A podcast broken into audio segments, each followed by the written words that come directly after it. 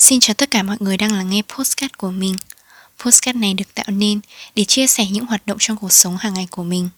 Những câu chuyện của mình chẳng náo nhiệt, sinh động, cũng không phải là đầy đau thương hay niềm vui. Chỉ là những suy nghĩ cá nhân của mình về cách hoạt động của thế giới xung quanh mình mà thôi.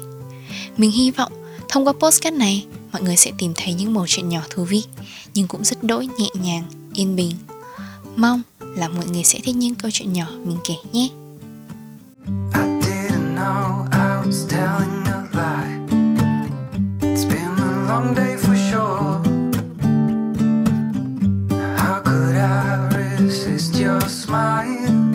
Can we move on as before? Trong tập podcast hôm trước, mình đã tự hỏi về việc đang sống, sự tồn tại của mình. Từ khi là một đứa trẻ, chúng ta đều cần phải học và tiếp thu những kiến thức xung quanh để tiếp tục bước tiếp hành trình của cuộc đời vậy.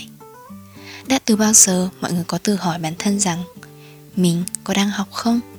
Trên con đường để một đứa trẻ mới sinh trở thành một con người, chúng ta đã phải thu thập rất nhiều kiến thức về thế giới xung quanh của chúng ta vậy. Với một em bé mới sinh thì 3 tháng biết lẫy, 7 tháng biết bò, 9 tháng lò giò biết đi.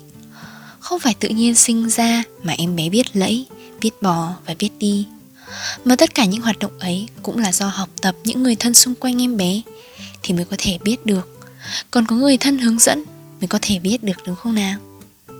Rồi đến lúc bập mẹ nói thì cũng là do sự quan sát thế giới xung quanh mới có thể nói được. Đấy là những em bé nhỏ vậy.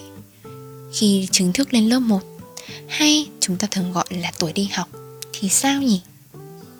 Với mình, trước khi bắt đầu vào lớp 1 ở trường tiểu học thì cả 3 tháng hè trước khi vào lớp 1 Mình đã tiếp thu được gần hết các kiến thức của năm học lớp 1 rồi. Mình đã tự hỏi rằng, Tại sao lại phải học trước cơ chứ? Trong khi mới vào năm học mới Thì mới cần học cơ mà. Nhưng sau khoảng thời gian học mùa hè ấy Và chính thức bước chân vào lớp 1 Thì mình hiểu tại sao lại phải học trước rồi. Vì những kiến thức ở những năm học lớp mầm non chưa thể nào trang bị đầy đủ cho mình nếu như mình không tìm hiểu trước về kiến thức lổ lớp 1 vậy. Những lúc này, mình tự hầm hỏi sao Bộ Giáo dục lại đưa ra những chương trình thật là khó hiểu đến vậy. Nó dường như quá khó nếu như mình không hề chuẩn bị trước kiến thức nền tảng vậy. Nhưng mặc dù vậy, mình lại không bao giờ phải đi học thêm phụ đạo ngoài giờ đâu. Suốt 5 năm học tiểu học, lần duy nhất mình đi học phụ đạo có lẽ là lúc mình chuẩn bị để thi vào cấp 2 vậy. Điều này làm mình chợt so sánh với những em bé cấp 1 bây giờ. Một ngày có lẽ còn chả có thời gian để chơi và nghỉ ngơi như mình khi xưa nữa. Chúng phải học phụ đạo hết môn này đến môn khác. Và không có một thời gian cố định để nghỉ ngơi vậy. Vậy lên cấp 2 thì mình học như thế nào nhỉ? Uhm, mình bắt đầu bước vào cánh cửa thứ ba trên con đường học tập của mình. Quãng thời gian của tuổi dậy thì hay như người Hàn họ sẽ gọi khoảng thời gian đó là Satungi. Một quãng thời gian mà một đứa trẻ dần dần trở thành một cá thể độc lập hơn vậy. Một khoảng thời gian mà dường như ai trong bất cứ chúng ta cũng có những suy nghĩ ý kiến của riêng mình. Có xu hướng muốn chống đối phụ huynh vì ý kiến của chính bản thân mình. Mình cũng vậy. Một khoảng thời gian mà chính mình cũng có những suy nghĩ chính kiến của riêng cá nhân mình học cách trở thành một thiếu niên, có sự bao bọc nhất định của gia đình, nhưng cũng muốn phá vỡ những rào cản bao bọc quá đa từ phía người thân vậy. Quãng thời gian này cũng có một bước ngoặt rất lớn đối với mình. Đó là mình chuyển từ một thị trấn nhỏ yên bình ra nơi thành phố Sobo này để tiếp tục học tập vậy. Mình dường như đã mất một năm để làm quen với những thứ xung quanh cuộc sống mình và cả chuyện học hành nữa. Có lẽ do vậy mà nguyên năm ấy mình đã không thể tập trung và bắt kịp bạn bè xung quanh mình được Cuối năm cấp 2, mình đã được chuyển vô một lớp tập trung của cả khối vậy. Nơi mà mình nghĩ đó cũng là một quãng thời gian học đường mà mình cũng rất muốn có thể được trở lại vậy. Lúc đó, mình cần tập trung hết sức lực để có thể vượt qua bài thi đầu vào cấp 3 và tất cả học sinh ai cũng cần làm vậy. Lúc đầu bị chuyển, mình cũng thất vọng lắm vì kết quả học tập của mình trước đó chẳng tốt, dù mình đã cố hết sức vậy. Nhưng sau đó, mình lại thầm cảm ơn rằng nếu như không có bước ngoặt ấy, chắc mình cũng chẳng thể nào vượt qua kỳ thi ấy được.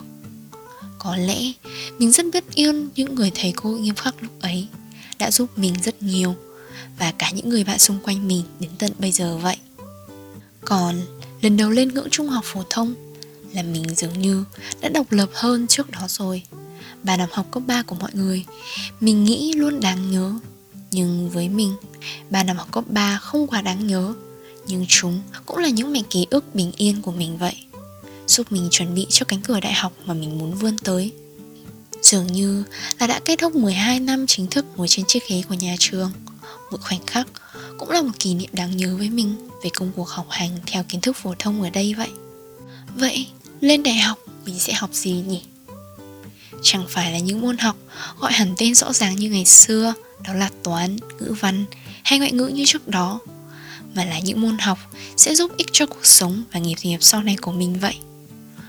Vậy, học như vậy liệu đã đủ chưa?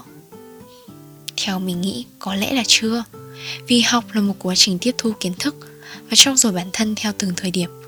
Không hẳn cứ phải đi học ở trường, ở lớp, phải có giáo trình nhất định mới là học.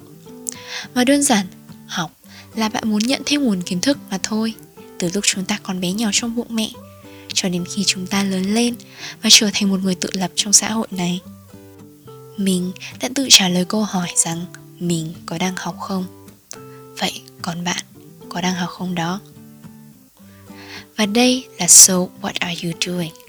Chúc mọi người có một ngày thật vui vẻ. Cảm ơn mọi người đã lắng nghe và hẹn gặp lại mọi người những tập sau nhé.